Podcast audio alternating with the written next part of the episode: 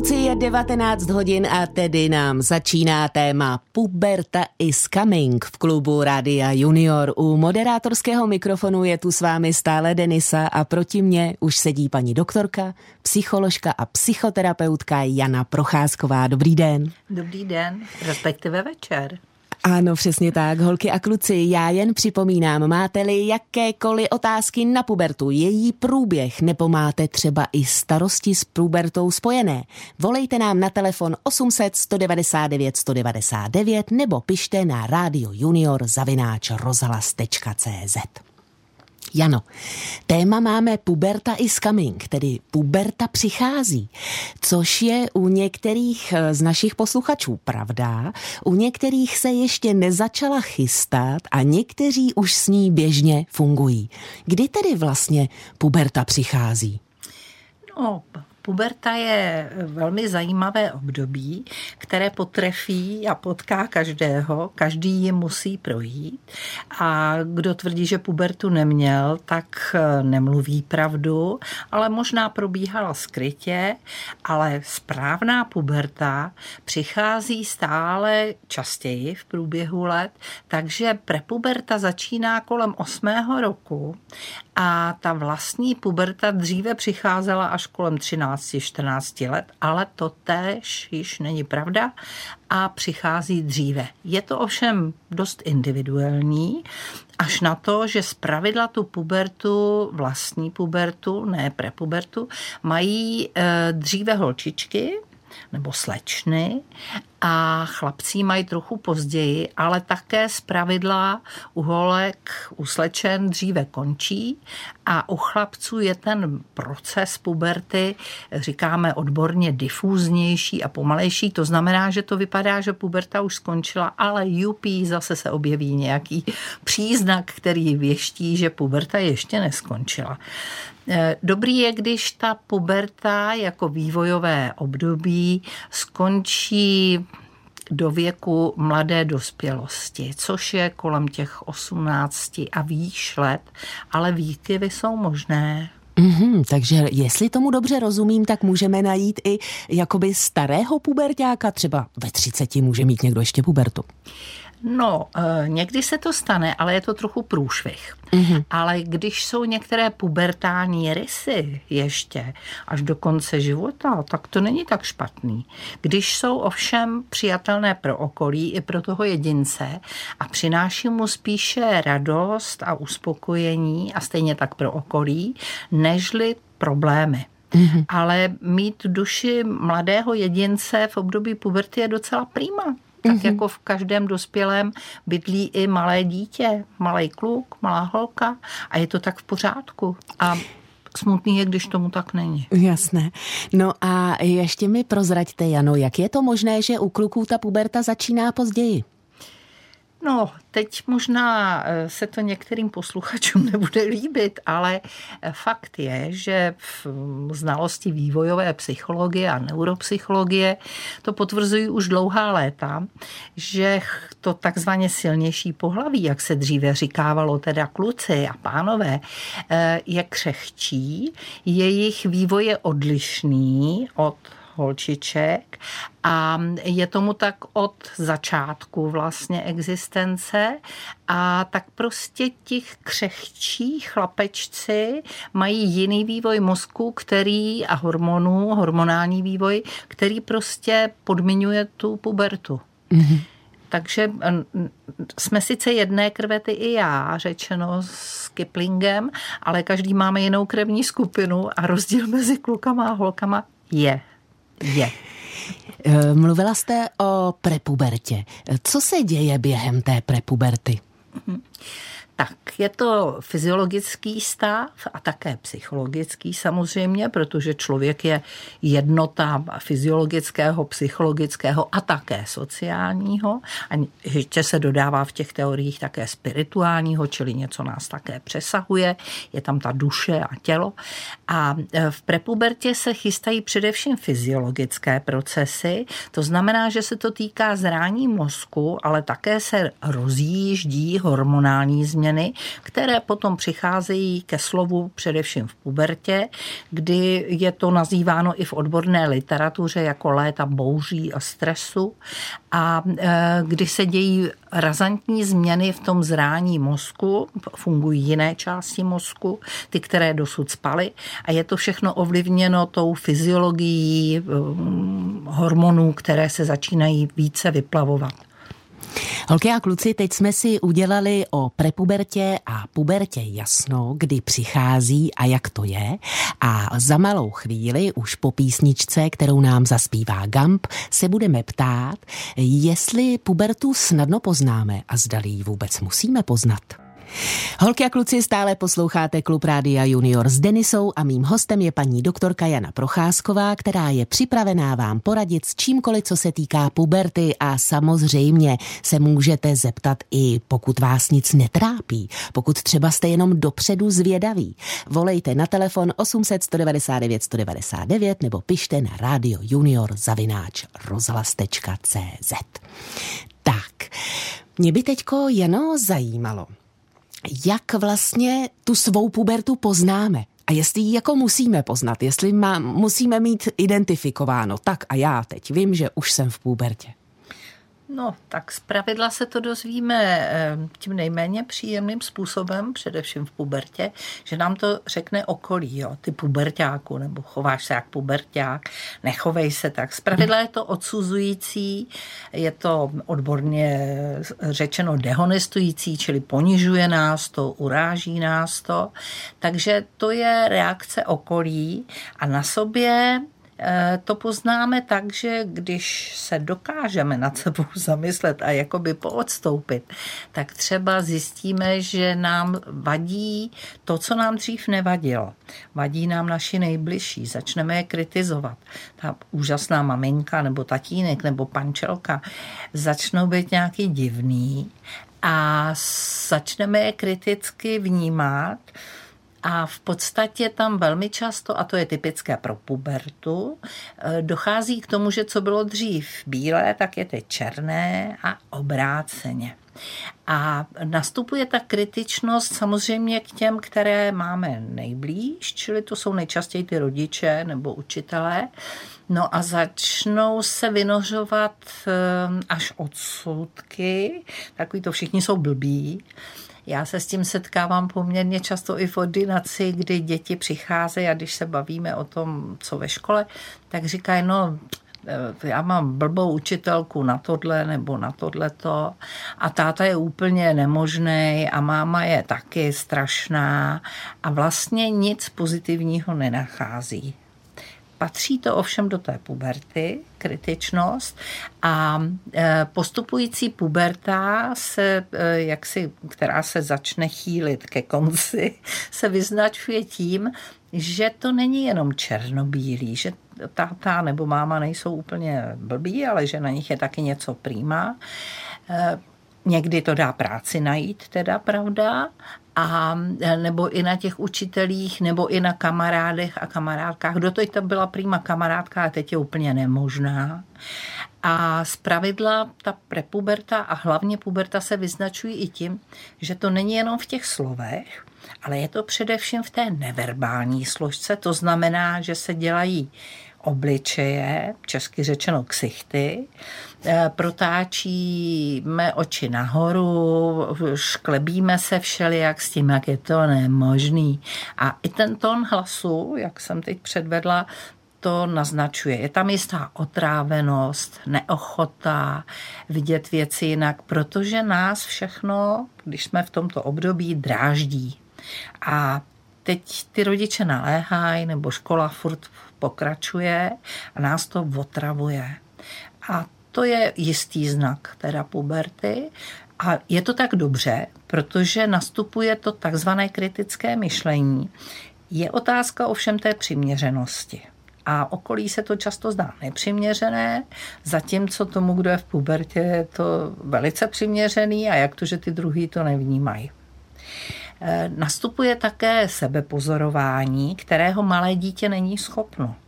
Ale v prepubertě a v pubertě obzvlášť už nazráli ty centra v mozku, který za tohle to můžou.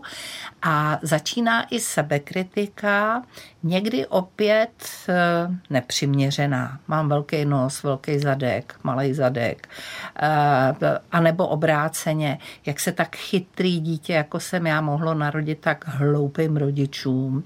Eh, jak to, že mě všichni teda tak pošťuchujou a všichni kritizují a dá, jsou nespravedliví.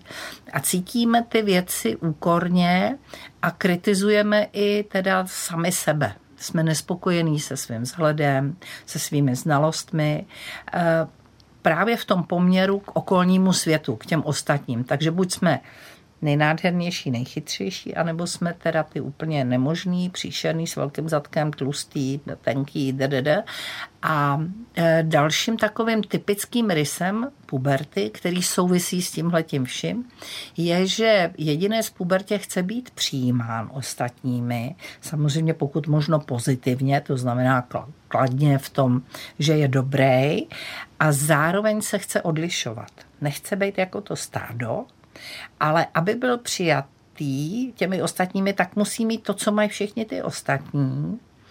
V dobách dávnověku, kdy já jsem teda procházela tímto údobím, tak bylo téměř nemožné sehnat někde džíny. A kdo měl džíny, ten byl prostě king, to, to bylo něco. A my, co jsme ty džíny neměli, jsme po nich strašně toužili a zároveň eh, se za to byly tresty tenkrát, jo, po vyloučení ze školy, kdo přišel v džínách a tak podobně, Aha. to bylo naprosto šílený. Ale eh, pak byla, bylo období, kdy kdo neměl kapsáče, jako by neexistoval, protože to patřilo k tomu tónu eh, tohoto období a eh, Někteří procházející tou pubertou chtějí být takhle jako to, totožný s tím davem a zároveň se prudce odlišovat, takže se odlišují buď chováním, anebo taky vně, to znamená, že sice má to, co zrovna je módní za oblečení, ale narazí si k tomu třeba nějakou hučku na hlavu, aby se odlišoval. Nebo se si pořídí nějakou kérku, kterou ostatní nemají, aby se odlišoval a byl obdivován za to. A to je typické, že Samozřejmě to narážení na okolí, který to nechce tolerovat, rodiče se diví, co se z jejich báječného chlapce či dívky stalo, svádí to na, na teda toho jedince, anebo na to, že se kamarádí se špatnými kamarády a ty následují příkazy a zákazy a, a to je přesně to, co je špatně. Mm-hmm. Jestli tomu dobře rozumím, tak v tomhletom období, kdy eh, kriticky pomýšlíme na svoje rodiče, koukáme se na to okolí a, a všechny tak poměřujeme, tak my vlastně si s těmi rodiči ani nemůžeme rozumět? No, toužíme potom se s nimi rozumět, ale kdyby nebyli tak blbí a tak starý. Mm-hmm. A nevypadali tak nemožně. Jak tam hledat cestu, aby puberták s rodičem komunikoval co nejlíp a aby rodič komunikoval s pubertákem co nejlíp? Tak především je důležité vědět, že tam významnou roli hraje to, jaký jsme měli vztahy před pubertou. Ty děti, které e, neměly možnost mít e, hezké vztahy, obou straně intenzivní se svými nejbližšími, ať je to máma nebo táta nebo babička, eh, tak vlastně zúročují už ty předchozí negativní zkušenosti. Jenže teď k tomu přistupuje v tomto období ještě i ten pocit, že mám právo na to je odsuzovat a mám právo se chovat, jak já chci, protože chci být svobodný a protože mám právo na to být svobodný a tak just budu dělat něco jiného, než chtějí než se to okolí. Tam, kde ty vztahy byly vybudovány jako důvěrné, že se můžu svěřit, ale nemusím, že e, můžeme zažívat společné hezké chvíle, eh, ne celý čas, to je i nemožné, ale že zároveň eh, ty rodiče tolerovali nebo přijímali to, že máme taky nějaký svý tajemství. Každý máme nějaký svý tajemství, který Někdy řekneme někomu blízkému, ale někdy neřekneme nikomu. A nemusí to být jenom proto, že je to něco ošklivého, za co se stydíme, ale prostě každý toužíme mít nějakou svoji třináctou komnatu a je to přirozené, je to lidské. A tam, kde ty rodiče netlačili na tu výchovu, anebo neschazovali to dítě, tak je zúročení toho, že měli důvěrný vztah a přesto tolerující to, že každý jsme jiný, a ta puberta jde s nás překlenout, zvlášť když také rodiče zohlední to, že sami taky měli pubertu a že to s nimi jejich rodiče taky neměli úplně jednoduchý. A e, tak prostě ta tolerance tam je pak vyšší, přijímáme toho druhého a e, někdy nezbývá, než to vydržet na obou stranách. Ale s nás se vydrží něco, co si myslím, že má smysl, nežli něco, kdy se těším, jak už vypadnu, třísknu dveřma, odejdu a nechám je tady, ať se tady sežerou, nebo je mi jedno, co s nima bude na tom se dá stavět špatně. Mm-hmm. A, taktéž eh, jste mluvila o tom, že existují ty dvě, eh, ty dvě polohy, kdy stojíme před zrcadlem a připadáme si nejkrásnější, nebo stojíme před zrcadlem a připadá nám, že to je úplně nejhorší, co se nám mohlo stát. Eh, jako mně připadá ten model, kdy se cítíme nejkrásnější vlastně dobře. dobře. No, má to trošku své limity, jako všechno, to znamená své hranice, protože když je tam to, že jsem nejkrásnější, nejchytřejší, tak zpravidla v pubertě k tomu přistupuje taky to, jak je možný, že jsem se narodil tak blbým a šeredným rodičům. Mm-hmm. Jo? Nebo že mám tak blbý kamarády, když jsem já ta nejkrásnější. To je právě to nebezpečí puberty, kdy tam je to černobílé vidění a kdyby tam bylo to, že já jsem krásná, ty jsi krásný, máma je krásná, a tak je to bezva, ale to není pak puberta. Jasné. A ve chvíli, kdy teda se cítíme úplně nejhroznější a nejošklivější, může nám někdo nebo něco dokázat, že to tak není? Když se tak cítím, tak eh, každý máme nárok na své pocity a ty jsou trošku nevývratné. Jo?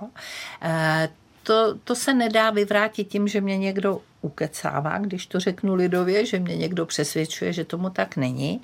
A někdy dokonce ten, kdo je moc velký utěšitel či utěšitelka, tak je, e, se dostává do role toho, komu nevěříme, koho nenávidíme, protože prostě to tak není. Takže je docela spíš vhodnější cesta nepřesvědčovat, a teď nemáš velký nos nebo velký zadek, teď je to je krásný nosánek a to, když já se cítím, že mám velký nos, tak ať mi nikdo nevykládá, že ho mám jiný. Ale že eh, stavíme na něčem, co je, co je jako dobrý, jo? co jinýho mám ale nesmím to říkat s tím, že no to nevadí, že máš ten nos tak šerednej, ale za to máš, já nevím, hezký vlasy nebo bla, bla, bla. To tudy cesta nevede. Jo? Ale hledat, co je hezkého, co je pozitivního, co, co se líbí, je prostě dobré ale zase zúročuje se ty, ty předchozí vývojový období, kdy když to dítě slýchalo ve svém okolí, eh, co je špatně a, a jenom co je špatně, protože o dobrém se nemluví, to je takový typický v těchto zemích, tak eh, těžko hledá ty pozitiva. Holky a kluci, tak říká Jana Procházková. My si teď pustíme Elu Anderson a Alibi a po písničce bych se chtěla ptát na pubertální trápení. Holky a kluci, stále posloucháte Klub Rádia Junior s Denisou a mým hostem Jannou Procházkovou a už nám volá posluchačka Lucie, aby se Jany zeptala. Halo, halo, Luci, slyšíme se? Ano, ahoj. Ahoj, tak prosím, ptej se. Tak já mám otázku, jestli je pravda, nebo pravda, jakože jestli to tak souvisí, že když máte pubertu, takže se víc projevuje láska. Eh, Jana bohužel neslyší ve sluchátcích, takže zopakuji Lucínu otázku. Eh, Lucie, pověs mi, to je, pověs mi otázku ještě jednou. Jestli, když máte pubertu, tak jestli se víc projevuje láska. Jestli, když máme pubertu, jestli se víc projevuje láska. No to je otázka do pranice. Láska se samozřejmě projevuje celý život, jedno v kterém vývojovém období, jenom se jí říká eh, jinými názvy, ale to, že se snadněji zamilujeme v pubertě, to ano. Zamilovanost je ovšem něco jiného než láska, ale je to úžasný cit, kdy z odborného hlediska někdy s nadlehčením říkávám, že jsme zavaleni emocemi, ale rozum spí tiše v koutě. Nicméně je to stav, který se nám velmi líbí a proto ho eh, vyhledáváme celoživotně. Takže sklon k zamilovanosti, ten zcela určitě v pubertě naroste enormně a je to tak fajn. Luci, prozradíš nám, byla už si zamilovaná? Ano. Byla už si zamilovaná. A myslíš si, že už víš, co je láska? Um, abych řekla pravdu, tak podle mě ještě úplně ne, protože, protože, protože prostě podle mě ještě ne. Mm-hmm. My moc děkujeme, že jsi měla tu odvahu nám zavolat. Měj se moc krásně a těšíme se zase někdy na Rádiu Junior. Ahoj. Ahoj, taky děkuju. Tak, co nás, Jano, v pubertě nejvíc ohrožuje? Na co si máme dávat největší pozor? No, puberta je plná nástrah, takže nevím, jestli největší, co je, co je horší a co je nejhorší, se těžko, těžko asi odlišuje, ale ty nástrahy jsou někdy hodně nebezpečné a to je to, že máme tendenci hodně riskovat v průměrný pubertální jedinec má prostě tak, jak vidí svět černobíle, buď je to všechno hezký, alebo to všechno je depresivní a temný a už nikdy nebude líp, eh, tak má tendenci také takovýhle jedinec, a znám to tež, eh, prostě riskovat. Teď si musím užít honem, nežli to zmizí. Teď si musím všechno zkoušet, protože konečně můžu. Předtím jsem byla malý dítě, teď mě nikdo nic nemůže zakázat zakazovat, nebo může, ale já stejně neposlechnu, protože to jsou jenom takové řeči. A to nebezpečí je v tom, že neodhadneme, zda to riziko je velké nebo malé, zda e, tím ohrozíme sebe nebo i někoho jiného, protože to prostě chceme zkusit. Mm-hmm. Takže to já považuji za největší riziko a největší ohrožení v průběhu puberty. Jak je možné, že zrovna v pubertě se jako nejvíc trápíme? No, protože jsou tam rozjitřené všechny naše emoce, s kterými jen tak mimochodem už přicházíme na svět, pak už se jenom rozšiřují, ale ty základní máme ještě před narozením dokonce. Ale Eh, v té pubertě díky působení hormonů, protože je také hormon štěstí a je hormon neštěstí, tak prožíváme ty extrémy a jsme zavalený těma hormonama. To je fyziologický proces. Hormony ovlivňují náš mozek a ten mozek produkuje zase všechny ty ostatní věci a v ně se to projevuje chováním. Čili okolí vidí chování, nevidí dovnitř, do hlavy nikomu nevidíme, nikdo, ale ty hormonální změny způsobují to, že jsme přecitlivělí, rozcitlivělí, emoce lítají. Jeden velký psycholog, pan profesor Matějček svého času, říkal, člověk je než pytlík emocí. A má to malé dítě, tak kolem věku tří let a potom v pubertě nejvíc zvýrazněné, že vlastně přecházíme z emoce do emoce, protože se vylejvají ty hormony a nedokážeme to často zbrzdit. Takže když prožíváme neštěstí, tak je to opravdu obrovské neštěstí a už nikdy nebude líp. Když prožíváme, jsme zaplavený tím hormonem štěstí, tak je všechno báječný, růžový, tak jak o tom jsou i písničky a už to taky nikdy nebude jinak, protože si to přejeme a dřív končily takový ty, ty pohádky, ty storky a žili spolu šťastně až do smrti. No, tak to neexistuje, že jo. No. Mm-hmm. Takže, ale v té pubertě si to člověk přeje a má ty představy a když to tak není, tak má tendenci někdy trestat okolí, ale často trestat sám sebe. Mm-hmm. A to je další riziko, které je velmi intenzivní. Jak, jakou máte zkušenost? Jak se pubertáci trestají, když takhle se jim děje něco Tak v současnosti to sebetrestání je eh, velmi rozšířené a velmi tedy nebezpečné, aniž si to ten jedinec uvědomuje. A je to to sebepoškozování především, eh, které je trošku modní záležitostí, ale je to takový východisko z té zoufalé situace, kdy eh, Nejčastěji je to pořezání, ale jsou to i různé piercingy, eh, jsou to teda ty kérky, které oficiálně nejsou dovolený, ale to jako víme, že tady se v této zemi na to moc nehraje. Takže to sebepoškozování je úlevné ne v ten moment, kdy to dělám, ale chvilku hned potom. Když se říznu, přece když krájem chleba nebo mrkev nebo něco a říznu se, tak jauvajs, to bolí.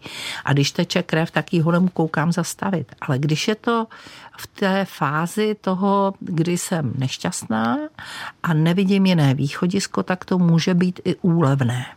No a to riziko je nejenom v tom, eh, že teda pak mám jezvy, když to dobře dopadne, ale můžu taky mít infekci a můžu prostě mít z toho následky velmi nepříjemné. Jenomže to, to je to, že ten rozum který toto říká, tak ten je někde stranou. A když vím, že mě to uleví a navíc slyším třeba ze svého okolí se srap, že jsi to ještě nedělala a my tě mezi sebe nevemem, když nebudeš mít prostě, nebudeš pokerkovaná nebo nebudeš mít eh, ty jezvy, tak to ten jedinec udělá. Ve chvíli, kdy je sám se svým se svou rozladou, odborně se tomu říká dysforie, se svou depresí, teda se svou depkou, jak eh, se říká modně, ona deprese jako nemoci ještě něco jiného. No ale když se cítím nešťastná, tak udělám cokoliv pro to, abych byla šťastná. Mm-hmm. Jano, když už potom eh, jde o sebepoškozování, tak je mi jasné, že v tu chvíli už musí nastoupit odborník. To dítě nebo puberták by si měl povídat s psychologem optimálně. A ale mě by i zajímalo, když, kde vlastně na tom trápení najít tu hranici, kde už je to napovídání s odborníkem, protože eh, pubertáci se trápí většinou a někde už, kde je ta hranice, kdy to jít říct někomu, mm-hmm. nějakému odborníkovi? Tak zcela určitě je dobré vyhledat odborníka typu psycholog, eh, tam, kde si nemám s kým jiným popovídat, protože já vždycky říkávám, a je to teda takové lidové, nicméně si myslím, že ilustrativní, když nás bolí břicho, tak jdeme k břichologovi, jdeme prostě k lékaři. A když nás bolí duše, no tak máme jít k psychologovi, od toho psychologové jsou. Ale samozřejmě není psycholog jako psycholog a jsou dlouhé objednací lhuty a tak dále a tak dále. Ale nemám-li nikoho blízkého, tak komu se mohu svěřit se svým trápením, aniž mě to ohrožuje, aniž za to dostanu trest, nebo takový to, ale to tě přejde, prosím tě, neotravuj, tak tam už víckrát já bych nešla třeba. Ale když nemám nikoho, komu bych to mohla říct, tak eh, opravdu nejlepší je ten psycholog. No. A nemám-li nikoho, komu bych to mohla říct, to znamená, že ani nemám třeba někoho dospělého, kdo by mi toho psychologa doporučil nebo zařídil. Tak co já můžu jako puberták si jakoby zařídit sama? Jako puberták mám mnoho možností, protože už nejsem bezmocné miminko ani batolátko a jako puberták eh, používám různé sítě, takže eh, ty sociální sítě na nich můžu nalézt, kde sedí psychologové. Jenom pozor na to, aby to byl skutečný psycholog a nebyl to někdo, kdo se za něj vydává. Eh, pak jsou také školní psychologové, kteří mohou podle svého zvážení doporučit ještě někoho dalšího. Eh, jsou psychologové ve zdravotnictví, ale fakt je, že všichni tito psychologové mají povinně mlčenlivost, pokud se nedomluví s tím jedincem, anebo se nejedná o nějaký trestný čin, tam musíme všichni dbát zákonu, takže může mít eh, každý dospívající, každý puberták teda tu důvěru v to, že se to nikdo nedoví. A um, já si myslím, že, že to um, prostě v té mé profesi psychologické všichni dodržují. Mm-hmm. Eh, starosti nám třeba v pubertě dělá i to, že jsme dospělí dřív než ostatní. Já třeba vypadám ještě jako dítě a moje spolužačky už vypadají jako ženy nebo chovají mm-hmm. se mhm. jako ženy. Co dělat v tady tom případě, kdy to je jakoby nevyvážené v nějaké skupině? Mm-hmm tak eh, v té školní třídě nejčastěji ta nevyváženost je docela běžná, protože každý jsme jiný a každý se vyvíjí svým tempem a e, můžou ty odchylky být velmi veliké. E, pravda je zase, že slečny vypadají dospěleji než ti chlapci, také proto vznikají ty skupiny, že holky se baví s holkama, kluci s klukama a když se nám líbí nějaký kluk, tak zpravidla není ze třídy, ale je od někud jinut, protože prostě tak to je.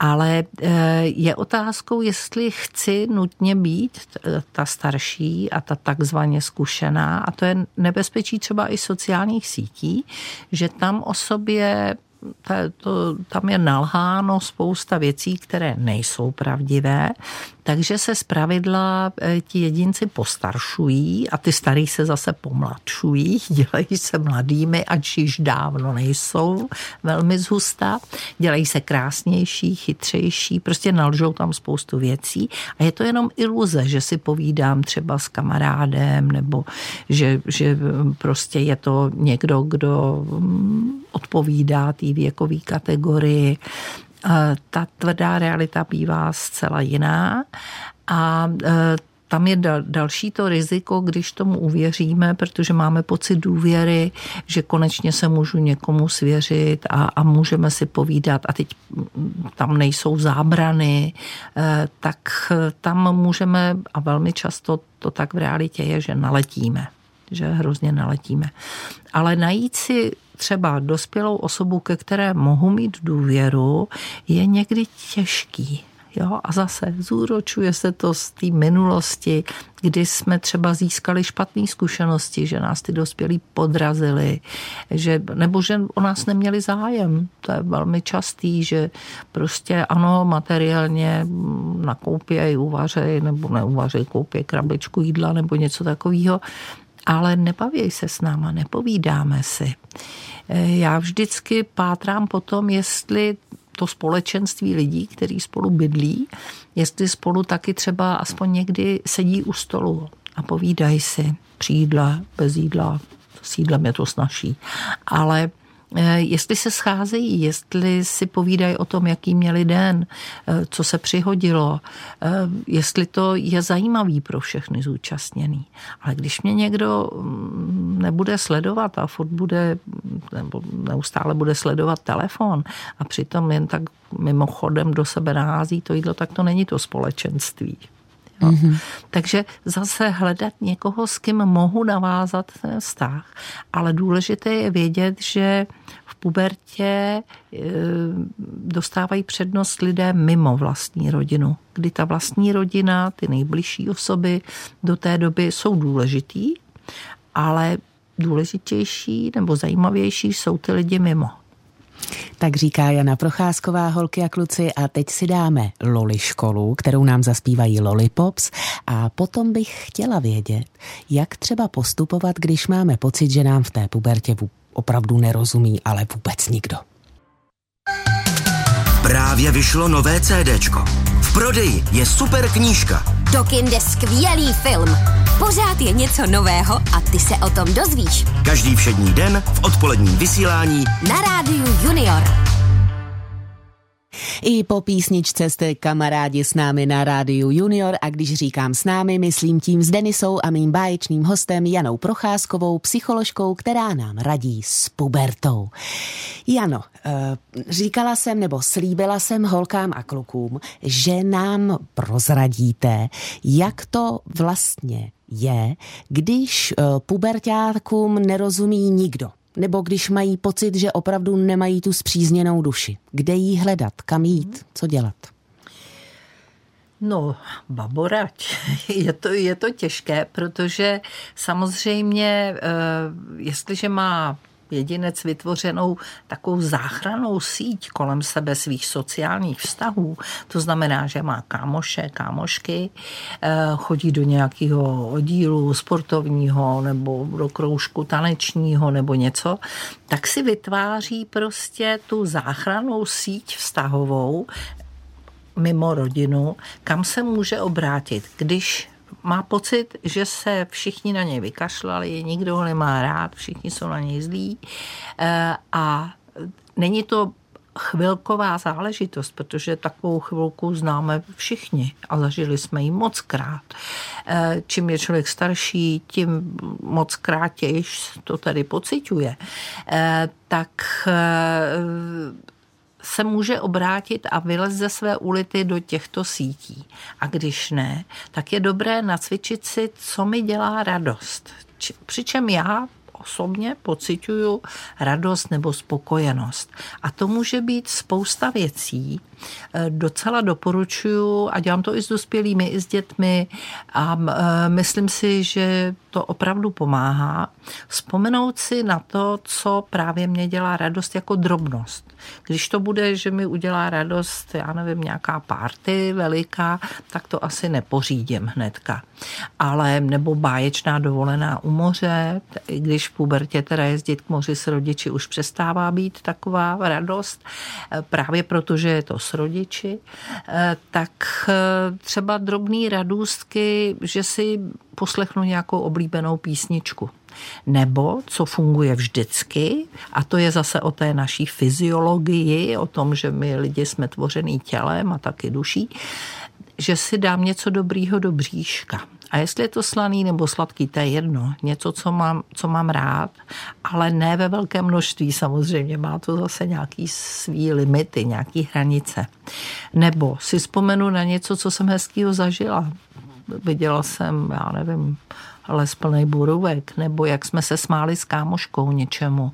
Eh, tyto drobnosti je dobré si vybavit a pak už se člověk tak sám necítí, protože se mu automaticky zase, a to je to tajemství, začne vyplavovat hormon štěstí, který nám uleví eh, z toho nepříjemného pocitu.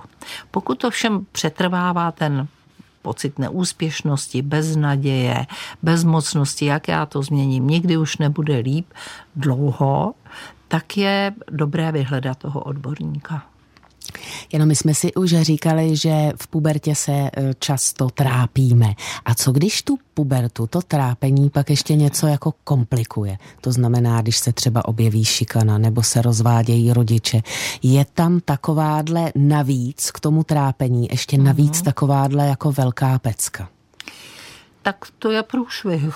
To nemůžu nazvat ničím jiným nežli velkým průšvihem, ale vyvarovat se tomu nedá. Je docela dobré si zase uvědomit, že když se to týká těch dospěláků, rodičů, kteří se rozcházejí, a pozor, ne všechny rozpady rodin jsou jakoby neštěstím pro děti. Někdy je to velká úleva protože konečně přestanou ty hádky, ty hřevy, možná i pranice, to napětí ošklivé. Takže e, jsem velmi opatrná v tom hodnotit, že když se rozcházejí rodiče, dítě prostě hned má černo před očima. Ne, někdy je to velká úleva. Ale pak tam jsou přece ještě kamarádi. Pak tam e, můžeme se obrátit na tu záchranou síť, kterou máme vybudovanou, anebo kterou si můžeme budovat. Když se stahneme do sebe, tak nám nejspíš teda ostatní nepomůžou, protože se nás třeba budou bát. Nebo si budou říkat, že mm, potřebujeme klid. E, nebo si nás teda tím pádem taky nevšimnou. Je to podobné, jako když jsme si hráli na schovku e, v dětství a někdy jsme se možná schovali tak dobře, až nás nikdo nenašel a pak se na nás ostatní vykašlali, protože proč hledat něco nemožného. Tak to samý s těma vztahama. Musím vylezt já ze svý úlity a pokusit se říct, halo, tady jsem, chce se se mnou někdo bavit, já bych se chtěla s váma bavit. A pak to pomine. Holky a kluci, my si dáme drobnou upoutávku na hitparádu a pak už půjdeme do finiše. Hele, pojď sem, už o tom víš. O čem? No, že na hitparádu Rádia Junior nemusíš o víkendu čekat až do pěti odpoledne. Nově si ji můžeš poslechnout už v sobotu v 9 ráno. Je, tak to si ji dám k snídani. A co hlasování? Bude už fungovat. No jasně, že jo. To taky startuje v sobotu v 9 ráno, kdy se ti na webu Radio Junior.cz objeví nové pořadí deseti hitů a dvě novinky k tomu. Hlasovat můžu až do středy do 8 večer? No jasně. A znáš i tu vychytávku s hlasovací tabulkou?